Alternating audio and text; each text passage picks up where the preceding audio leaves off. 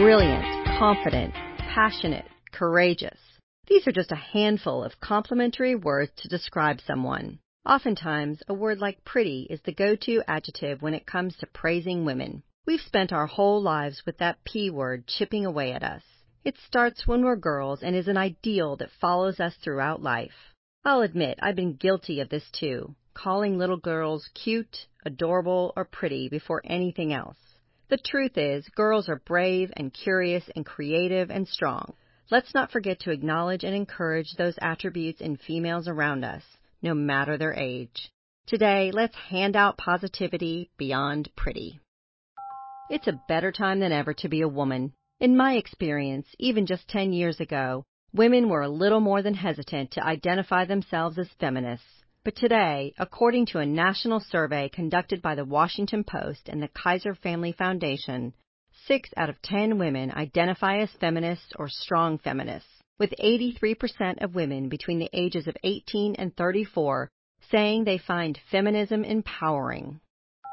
In an On the Dot from way back in May 2016, I mentioned how fond I am of today's woman to watch, Amanda de Cadenet, and her women focused interview series, The Conversation, which she often closed by asking her subjects the poignant question what would you say to your 14 year old self? The series was unapologetically candid about topics important to women, and Amanda never shied away from challenging subject matter. Since then, this trailblazer has continued down the female empowerment path, encouraging girls and women to embrace self compassion and boldness.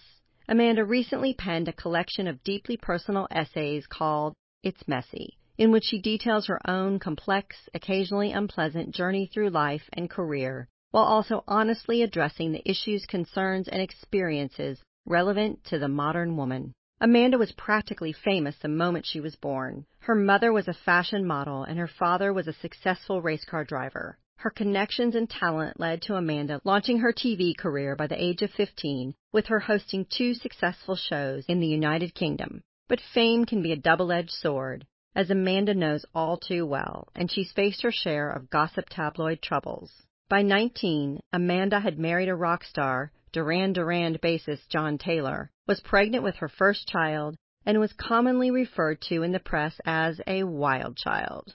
A move to Los Angeles settled her down, and Amanda spent the next decade and a half honing her artistic skills becoming a well-respected photographer, author, and eventually one of the best dang interviewers in the world, with a penchant for discussing taboo topics with aplomb. Never one to rest on her laurels, Amanda is doing her part to keep the patriarchy at bay and ensure women and girls feel empowered. As such, she recently launched her newest venture, Girl Gaze, a social media movement that grew into the first multimedia platform committed to supporting girls behind the camera with the mission of closing the gender gap by creating visibility and jobs for female photographers, the Girl Gaze movement includes a new book that features a powerful collection of images from young women across the globe. From harrowing photos of war torn countries to thoughtful moments at home, Amanda's inspiring Girl Gaze book provides readers with a glimpse of the striking ways in which young creative women view the world.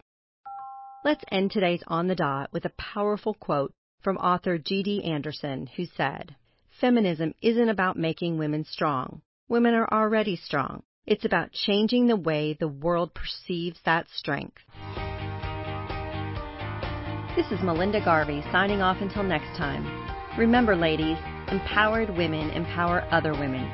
So share on the dot so more women can have a voice. Thanks for getting ready with us.